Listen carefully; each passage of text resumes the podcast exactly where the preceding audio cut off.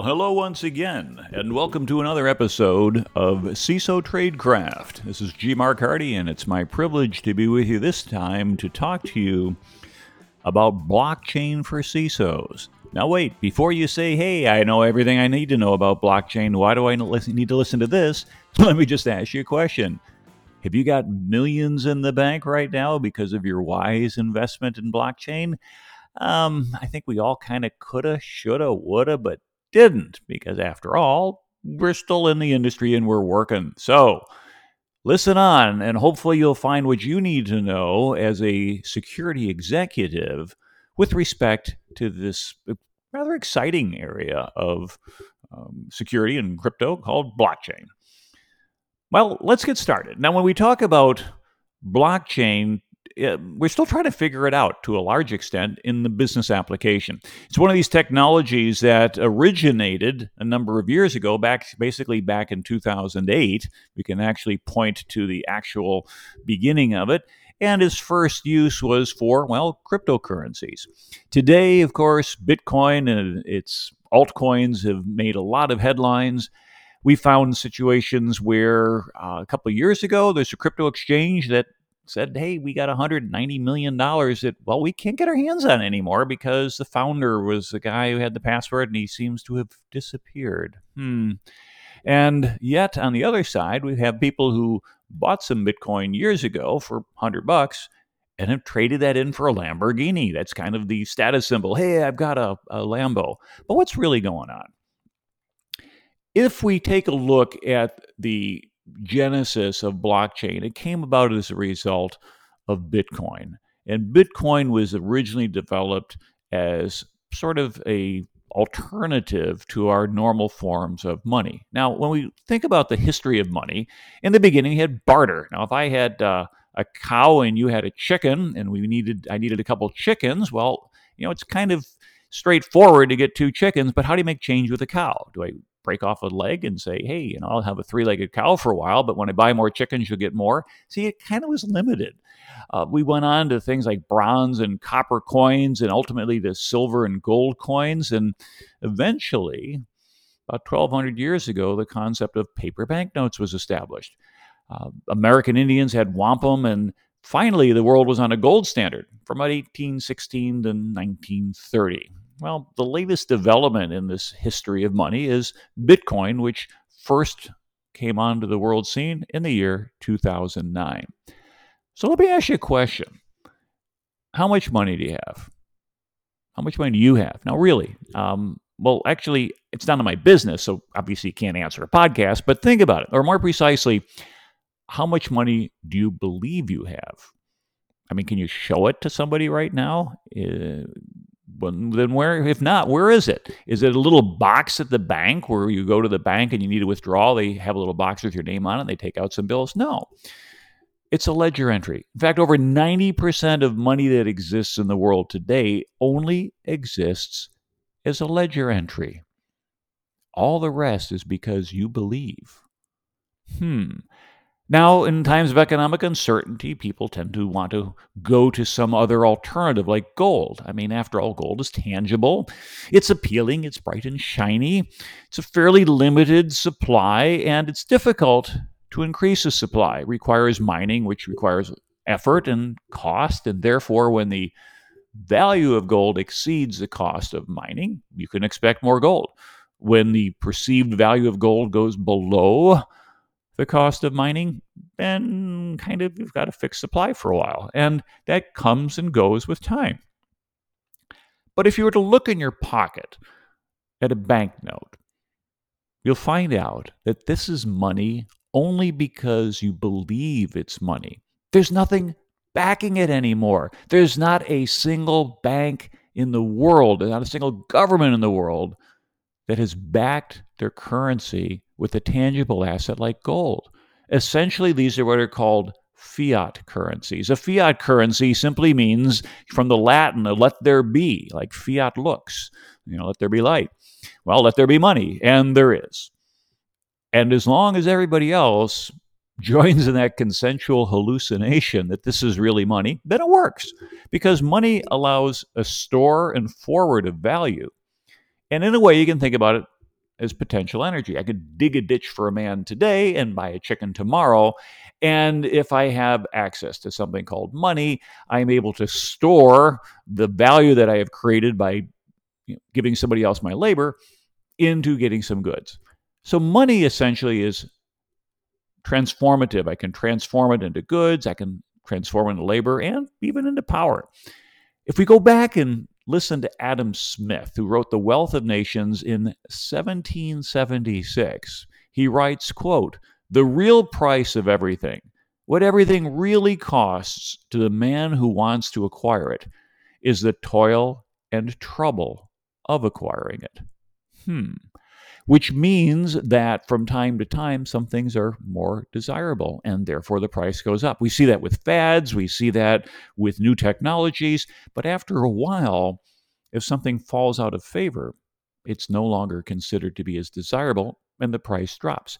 And this is not going to be on macroeconomics at all, but we're just trying to layer in some baseline understanding for where blockchain, well, came from in the beginning and what we can expect in the future. Now, if I were to ask you to give me a two-word description of blockchain, what would you come up with? I hear things like distributed ledger or shared information or cryptocurrency. Well, it's an application of blockchain. It's not blockchain itself. But consider the following definition: federated mistrust. Because if we take a look at how blockchains work, and particularly public blockchain, we'll find out that it solves a particular problem of how do you do business with somebody you've never done business before, for which there's no prior trust relationship. And that's really where the magic of blockchain came about, is it solves this problem that has been known as a Byzantine generals problem.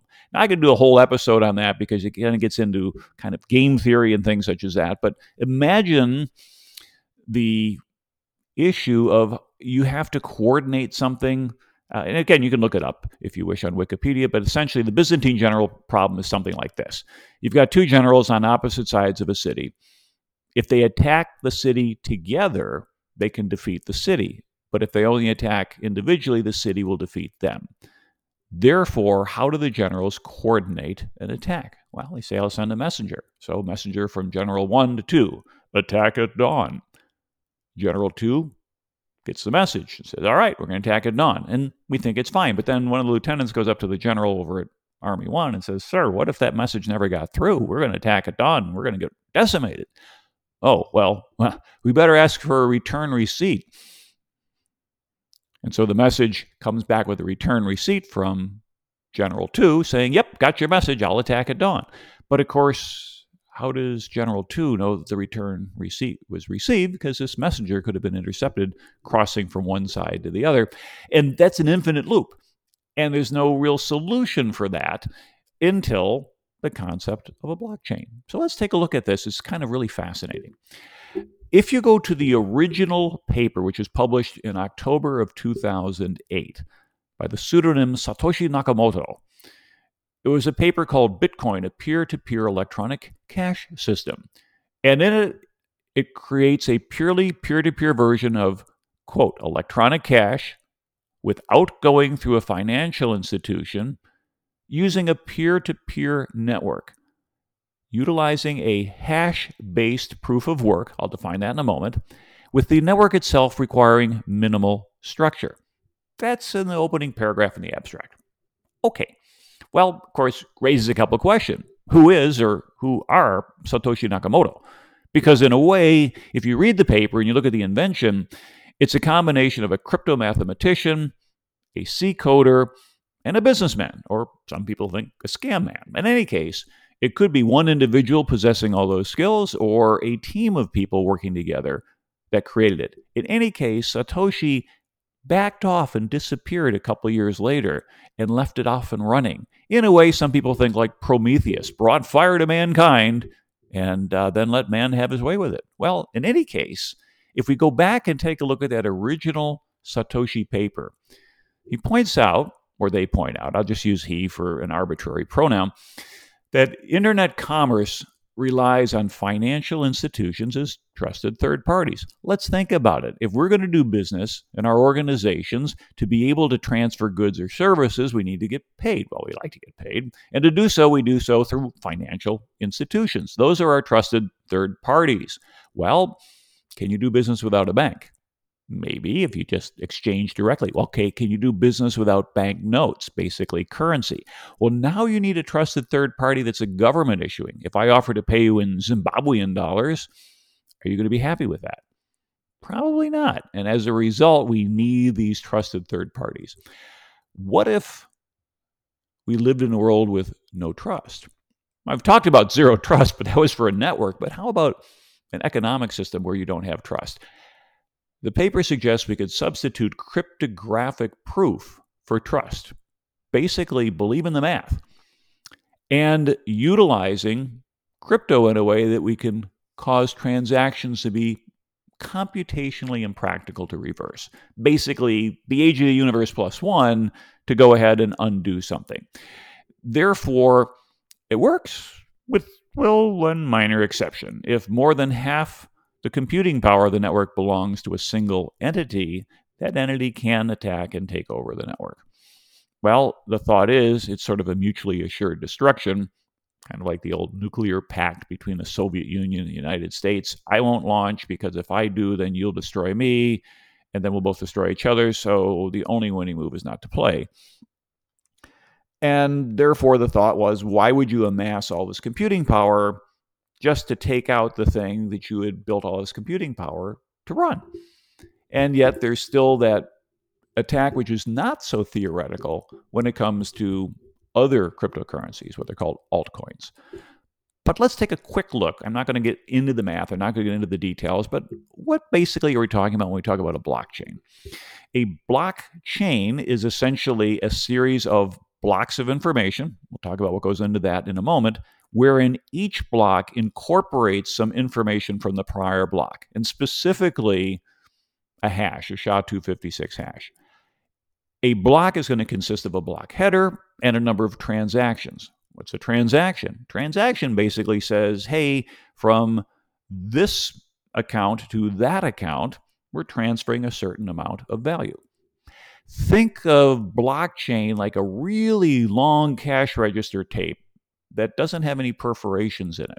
Years ago, when I worked as a night manager at a grocery store, that was one of my jobs, is that from time to time, the person working the register would call up and said, hey, it's not working, or it stopped, or it's got some little error code. Well, the clerk would only utilize the receipt generator for the customer. You print it up, tear it off, print it up, tear it off. But inside the cash register was a second receipt.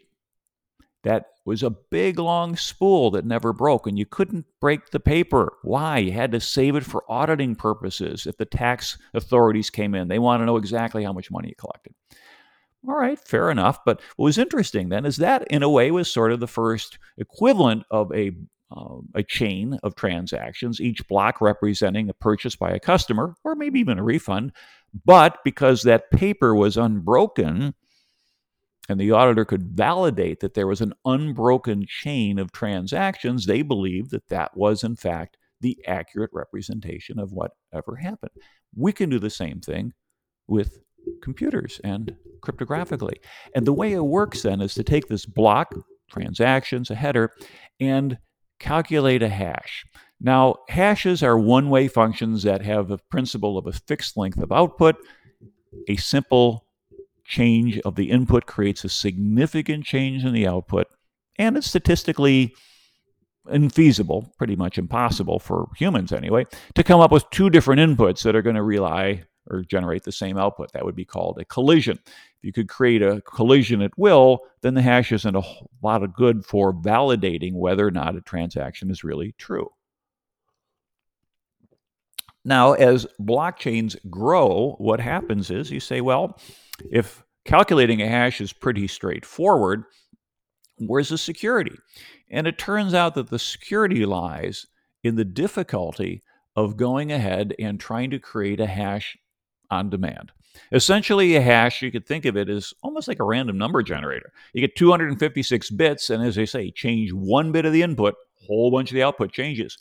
All right, now, what if I want to go ahead and create what's called a proof that this transaction set is indeed valid?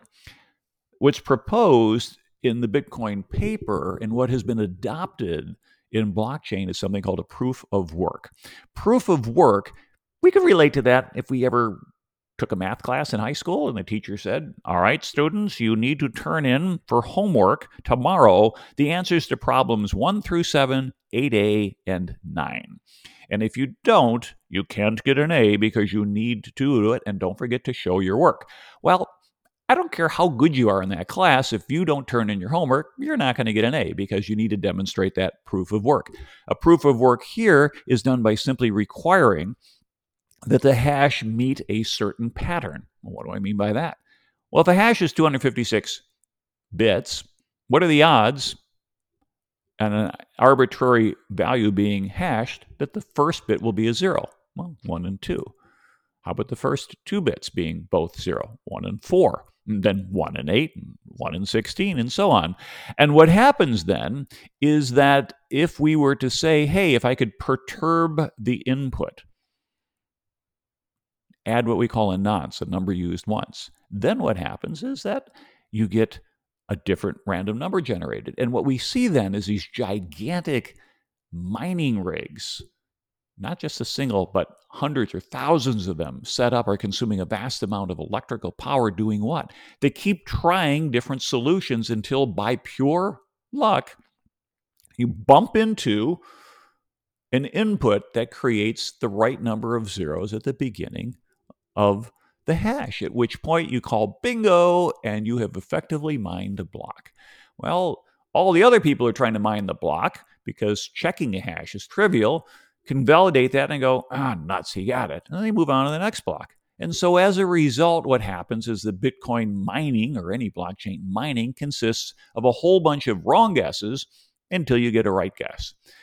Well, how does that work? Apparently so. If you think about it, the way that Bitcoin was set up for that blockchain is it's got a limit. 21 million coins maximum. And the last of them get issued in the year 2140. All right, about the time Captain Jim Kirk is in diapers. Right now, there's about 18.7 million in circulation because they started coming out early. Every 10 minutes, about 50. And then after 4 years, cut to 25, and then 4 more years, 12 and a half. And now it's at 6 and a quarter. Every 4 years, we have the great halvening, as you will, where the reward is continually cut in half. And so asymptotically, it approaches 0 and does hit 0 at the year 2140. Now, if we look at the market cap of Bitcoin, it's over $1 trillion. Well, might not be this morning, but it was a couple days ago. It's very volatile. But that 1 trillion, if you go back to December of 2018, was only 56 billion. But December 2017 was 327 billion. And in January 2015, it was 2 billion.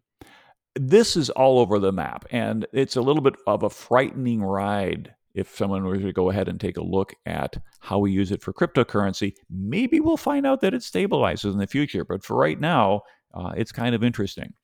In any case, when a miner mines a block, all they're doing is simply trying to come up with a solution that meets this puzzle criteria. Do you begin with enough zeros, essentially? And in 2009, when the Genesis block was created, then the first block mined on that was the 8th of January, 32 zeros, basically 1 and 2 to the 32nd power, taking a Pentium 2 computer about 10 minutes to grind through those guesses until you get it. Today, it's 2 to the 80th power, just a fantastic number of computations. And as a result, if you look at the Bitcoin energy consumption, 99.99% of these solutions are wrong. It is the least efficient invention ever created by mankind. Sorry. And the carbon footprint is greater than the entire nation of Hong Kong. The electrical energy consumption is greater than all of the Philippines. And the electronic waste it generates is greater than the nation of Luxembourg. And there are trackers that show how all this energy is consumed. But boy, what a ride, up to $60,000 a little bit earlier this year, up from $6,000 in April of last year, 2020. And therefore, it's just a highly volatile asset. But now what's interesting is if you look at the concept of crossing the chasm, Jeffrey Moore, we'll realize that Bitcoin, and therefore, to a certain extent, blockchain, has crossed from those early adopters, the experimenters, people who are willing to try it, into early mainstream. We're starting to see a lot more acceptance, which means it's going to have a lot more business presence, not just for cryptocurrency. And we'll talk a little bit more about other applications for it, but I want to get the foundational element of why blockchain came about. And with blockchain, we get some features, if you will. The transactions are recorded in a trustworthy peer-to-peer ledger. There's no longer a single sole source. If I go to the bank, deposit $1,000, and tomorrow go there and they say, here's your $10 back. I said, I put in $1,000. Well, the clerk only under 10. You're not going to win that argument. But with a blockchain, everybody gets a copy of the same block, and you don't take your fingers off that $1,000 bill till you see, then they take their fingers and grab and pull it from you, that it's recorded. It uses cryptography. The ledger is an open distributed record. Anybody can see anything. You can download the entire blockchain and see every single transaction going all the way back to 2009. And everybody maintains their own copy of that ledger. And there's a network consensus on whether the updates are accurate. So you can't cheat, you can't lie.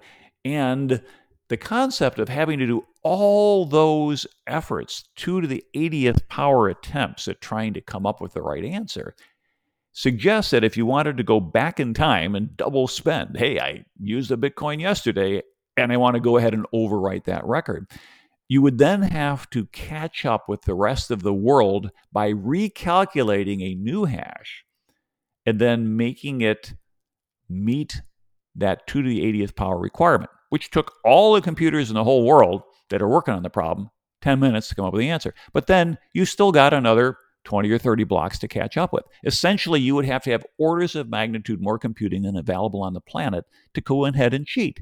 And as a result, when we have a long blockchain like that, it becomes well established that this is authoritative.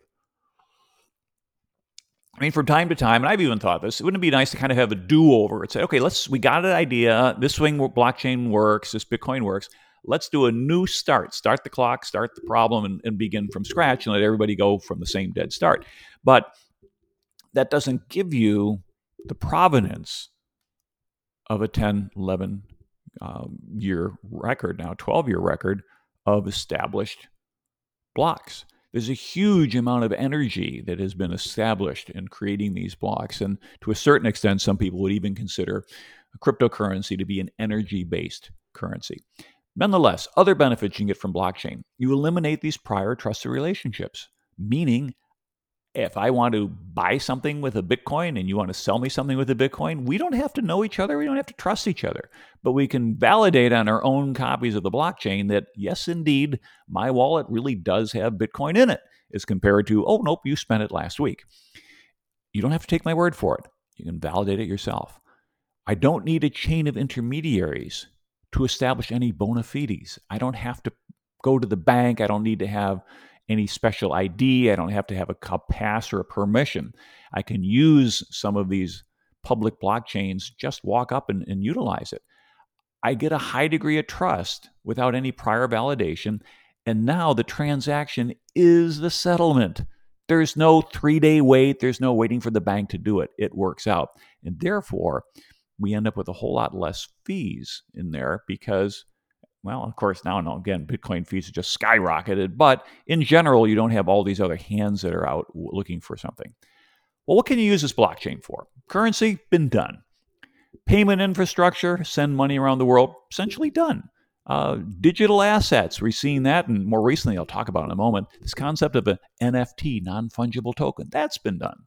Identity provides a blockchain identity as a proof, and that can be done easily with a private blockchain or in the world of blockchain, a permission blockchain, I'll talk about that as well. We can prove existence. If you write something into the blockchain, you can demonstrate this value existed at this date and time. I think that'd be really great for forensics. Go ahead and capture a hash and then move 20 cents worth of cryptocurrency from your left pocket to your right pocket and include in the op return or some other type comment field, here's the hash. This thing goes to court 2 years later. Somebody argues, well, how do we know you didn't alter the evidence? Well, let's take a look at the blockchain. If somebody were to have changed that, if they had that horsepower, they would have stolen billions of dollars. And this case is not worth billions of dollars, and therefore my hash is accurate and the evidence is valid. Meh. And then also things like smart contracts, what we've found out that works pretty well. See, blockchain replaces some of the value that had been provided in the past by intermediaries. They generate currency, they validate identification, create identification cards, do the business transaction logic, do the clearing, the settling, the record keeping. These are all centralized. And as a result, they can be hacked, as some of them found out. Plus, our traditional banking systems exclude the poorest people, called unbanked or marginally banked. We got a lot of those. Even in the United States, people who have perhaps no regular bank account, they might have a government EBT card or something that says, hey, here's your monthly deposit to help you live. But they don't have access to the same other resources that more wealthy people do. It's slow to process transactions. It takes days or sometimes weeks to move money. And banks take a big vig. That's why they're so profitable. Plus, they'll capture your transaction data and maybe sell it to advertisers, and your privacy could be compromised. Blockchain builds a protocol of trust. It disintermediates these trusted entities, and now your trust is in the crypto and the mathematics. And it's all open source code, by the way. If you have the chops, you can go ahead and validate the transaction code, and you can validate it and say, hey, this works. The transaction, as I said before, is the settlement. There's no waiting 3 days for it to be final. There's also no way to claw it back either, like a disputed credit card charge. When you do a transaction, it's done. What if I type the Bitcoin address wrong? It's gone. Because use the public-private key pairs. If you send it off to a public key, public address, if you will, which is basically a double hash of a public key, and you can't, oops, I made a mistake. I spelled it wrong. It's gone. And as a result, there is a definite demand for precision there. And, of course, no single ledger or authority that could be altered or corrupted. So, ironically, this whole protocol of trust was originally built on a presumption of mistrust. Now, one of the interesting things from a business perspective is the concept of being able to do smart contracts. Essentially, a contract is an enforceable agreement between parties. You could hire a lawyer and do a written contract, and that requires time and money and hassle and, well, lawyers. Or you could agree in front of a lot of others. That would help enforce the deal. If we go back to Genesis chapter 31, Jacob and Laban made a pile of stones, a heap of stones, and they said, our ancestors will tell their children and their grandchildren that we made this barrier, this border together, and therefore it's preserved in the community memory. But I think in the 21st century, we can do better than a heap of stones. And what we have then is the concept of a smart contract. A smart contract is a contract that's enforceable in software where both parties agree to the terms, and the terms are codified into, well, code. But where would you run the code? And how do you enforce the contract and prevent double spending and avoid code tampering? And how do you get multiple parties to agree? Well, welcome to the smart contract. A smart contract is analogous to a vending machine. There's product that has been inserted there, something of value. You want to do a transaction. You insert a coin, make a selection, receive a product. Now, what we have then is some triggering event. It doesn't have to be inserting a coin. It could be an expiration date and a strike price for a stock or bond. It could even be something such as, hey, do you want to have an electronic lock on your Airbnb, your apartment? And if somebody goes ahead and they pay for a night, then they get electronic access to the premises. They pay for another night, they get electronic access. Money doesn't go in, you don't generate the key, there's no access, and this could all be done automatically. These smart concepts are known as distributed apps, or dApps. Essentially, you place an asset into the program, execute the program, and when the condition is met, the asset is moved, and there's a ledger for auditability. Well, what's interesting is the first real basis for all that was something called Ethereum. Ethereum becomes the engine, and therefore, because these blocks are being validated, mined, the approval, the cryptographic difficulty factor that keeps anybody from arguing this isn't real, has extended beyond just moving money to being able to have all these smart contracts running. There are over 380,000 tokens that have been created so far on Ethereum. And the top three have a market cap of over $100 billion. Now, 2 years ago, it was less than $10 billion. And as a result, we're seeing this huge, huge increase in things like Binance Coin, Tether, and Uniswap, I think, were the top three, at least when I last checked. Could move. But it's fairly straightforward to do so. And it's interesting when you look at the history of that, of Ethereum, is the granddaddy of smart contracts. Vitalik Buterin was only 19 years old when he created it. Wow, pretty amazing guy. And it uses a cryptocurrency called Ether. And it was a gigantic public offering a few years back. I think you could have got it for, I even forget what the price was, because I wasn't part of it. I knew about it. I was aware of it. And like a lot of smart people, perhaps, maybe I wasn't so smart, looked at it and go, well, that's kind of interesting, but I don't want to go there. Well, right now, an Ether is over $2,000. And I think it was $1 at the beginning. And yeah, there's a whole bunch of millionaires out there if you got in early. And essentially, the way it works is this Ether was designed basically as a transaction fee payment. It's called gas, and you pay the miners who generate the blocks. This smart contracts relies on the mining power of Ethereum to enforce the permanence of the block. So we go ahead and we create a smart contract. We commit it to Ethereum network. We pay for it with Ether, and then it gets locked down as a result of this cryptographic proof of work. Now there's some concerns about proof of work requiring all this computing power, consuming all this electricity, generating all of the heat, of course, and then the byproducts from the electrical generation. And as I joke, the historians of the 22nd century will show that the true cause of global warming in the 21st century was the mining of cryptocurrencies. Well, there's alternative ways, such as proof of stake. Probably one of the biggest proof of stake coins that came out was EOS. And that started out on its own mainnet in June of 2017. And it uses a proof of stake. And I'm not going to get into all the details right now. If you're really interested, give us some feedback and we can certainly dive into it. But I want to kind of talk about, what can we do about blockchain from a business perspective? Well, if you think about it, here are some of the applications. You could disrupt the sharing economy, kind of like what Uber did for the taxi business. Airbnb, single company, centralized information, had an IPO recently, did very, very well. But there's been proposals to say, create a distributed blockchain replacement where the peers join, all the landlords are listed, and there's trusted verifiers that provide that cryptographic assent to the properties that are claimed.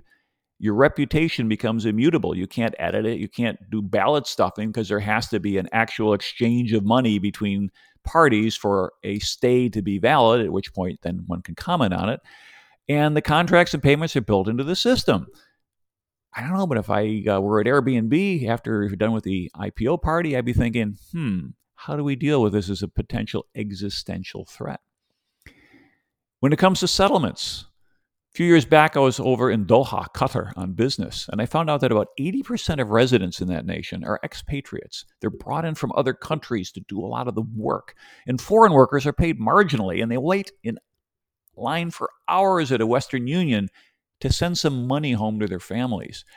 And between high fees and lousy exchange rates and really sole source, it costs almost 9 to 10% to move money, which means it's expensive to be poor.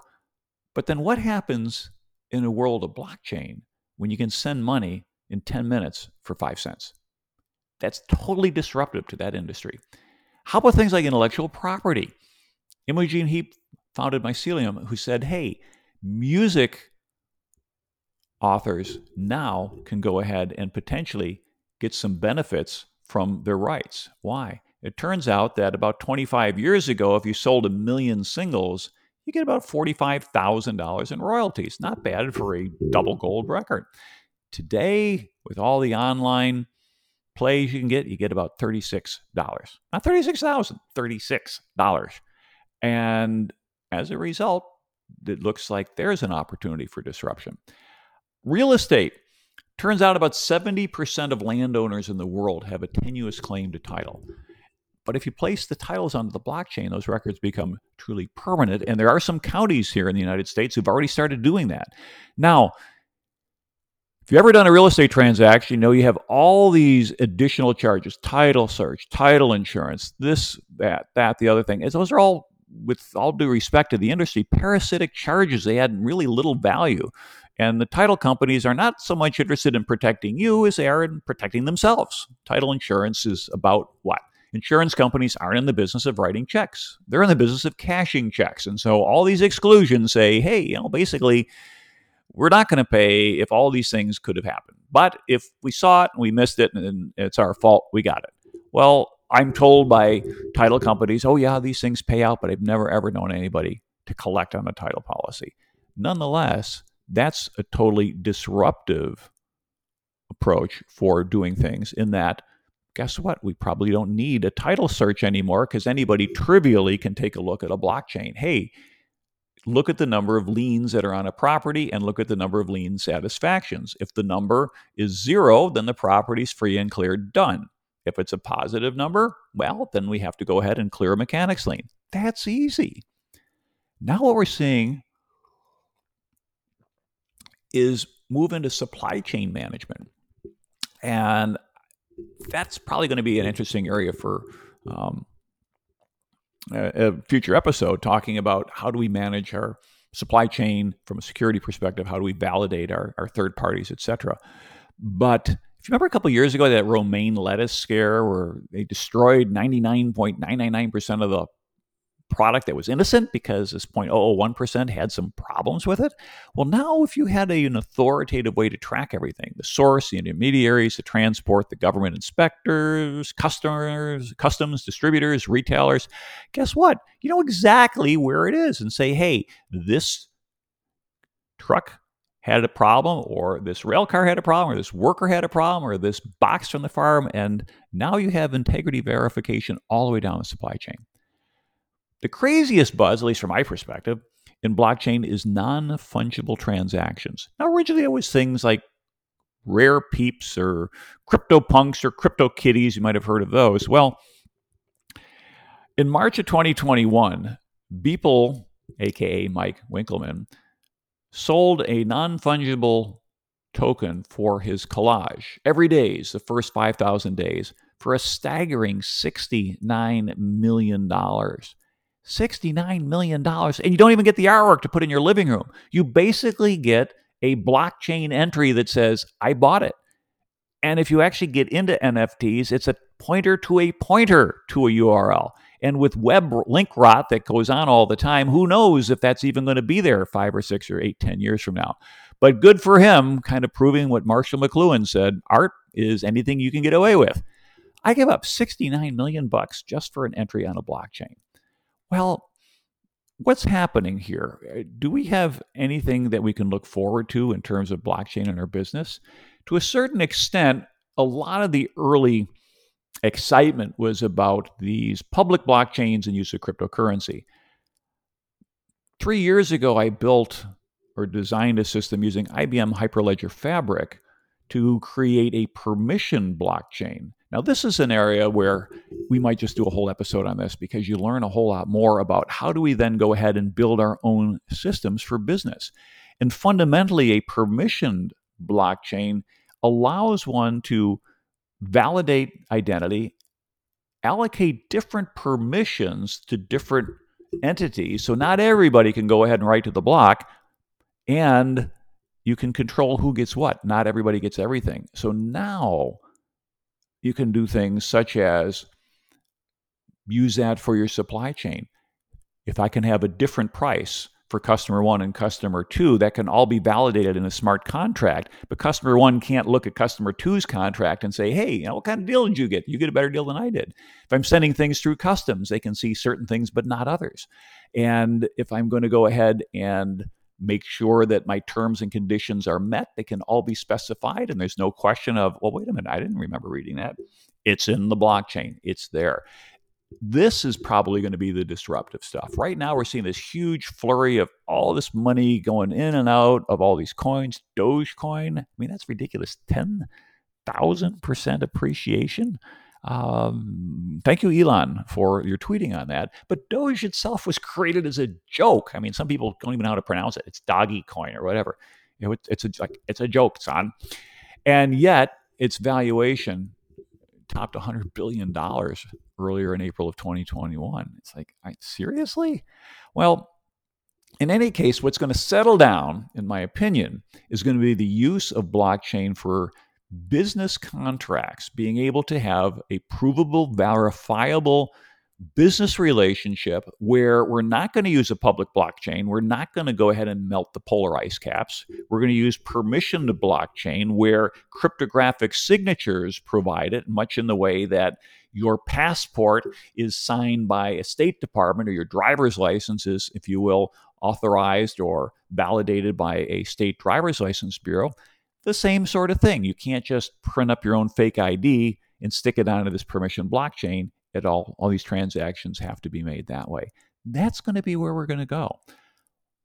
Why do we go through all this little background on blockchain? Well, it's not going away. You know, it's a lot more than cryptocurrency. And if you haven't experienced yet, it's going to be disruptive to many industries. And you're going to expect violent opposition by those whose business models are feeling threatened. You may be working in an organization like that. As a CISO or as a senior security leader or someone aspiring to that position, people are going to turn to you and say, hey, what's this blockchain thing? And you need to be able to explain it in terms that, for pardon the analogy, but Dilbert's pointy-haired boss might understand. And as a result, if you get it, if you see that this is a distributed ledger that uses cryptographic signatures to lock things down to provide both authentication and non-repudiation, going to our crypto business opportunities, then we can adapt that as an alternative to external third-party trust relationships, recapturing the value that we pay to those third parties and being able to utilize it either ourselves or distribute it among our trading partners. There's a lot more fortunes to be made if you're forward thinking. Keep an open mind. Learn what you can. Fund some pilot programs. Approve those and say, hey, let's give this blockchain initiative a try. You're not going to have to bet the farm. And I really don't recommend that you bet the farm either. But what you'll find out, if you keep swinging, you'll eventually hit your home run. And you're going to be able to go ahead and to create a valuable, valid use of blockchain in your organization. And as the head of a security lead, you can look at it and say, you know what? The crypto is correct. The permissions are correct. The trust is correct. And therefore, we can validate that this transactions, anything recorded, are correct. Alrighty. Well, hopefully you found this useful. If so, let us know. Give us some feedback and say, hey, I love this. Also, don't forget to follow us at CISOTradecraft.com. If you're on LinkedIn, follow us there. We'll let you know when we have new episodes coming up. We've got a lot more information for you. We're going to continue to deliver value. We hope you find this of great interest. And share it with your friends. Let them know where you got it. So until next time, G. Mark Hardy speaking here for CISO Tradecraft. Stay safe out there, and hopefully you find this of great value in your career.